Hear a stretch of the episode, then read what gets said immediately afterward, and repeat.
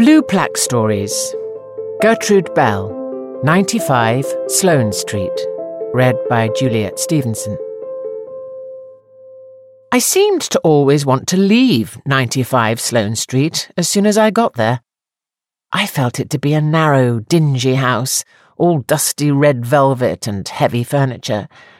But the person I loved most in the whole world, my father, lived here, so it always holds a very special place in my heart. He was quite simply an angel, and would do anything in the world for me. I loved him dearly. I must have been beyond tiresome to him, though, as a daughter. You see, in those days, they call it the turn of the century, being a girl was so very different from being a girl now. I think I was more man than woman, really, and found all the things I wasn't allowed to do unbearable. And I wanted to do so very much. I went to school in Harley Street from this very house, and then on to Oxford University, which I adored.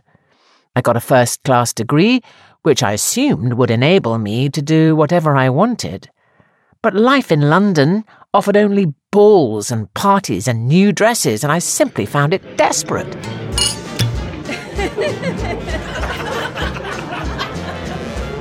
I used to take the underground to meet up with friends, and people thought it scandalous. So I escaped to the east.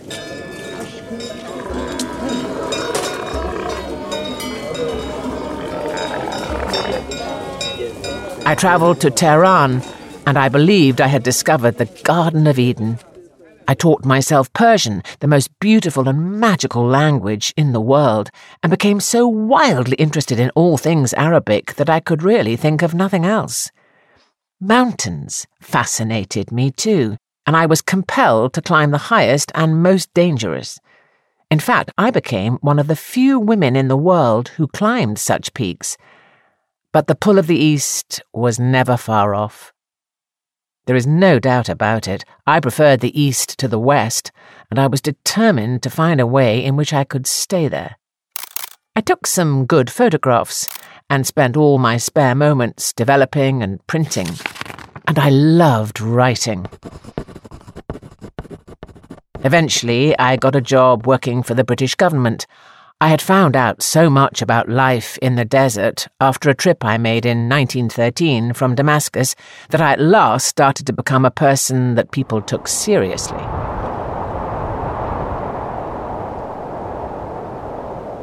Do you know, in the desert, every newcomer is an enemy unless you know him to be a friend.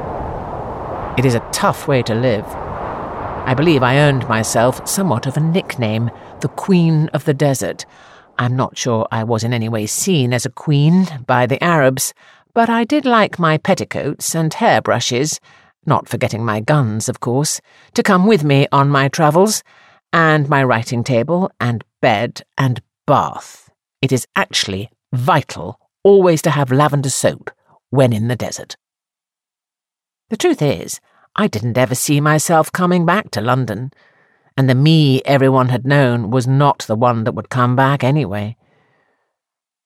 If there was one thing I could have bottled up and taken with me on all my travels, it is the memory of my younger self, here at 95 Sloane Street, holding my father's hand and looking up into his dear, kind eyes.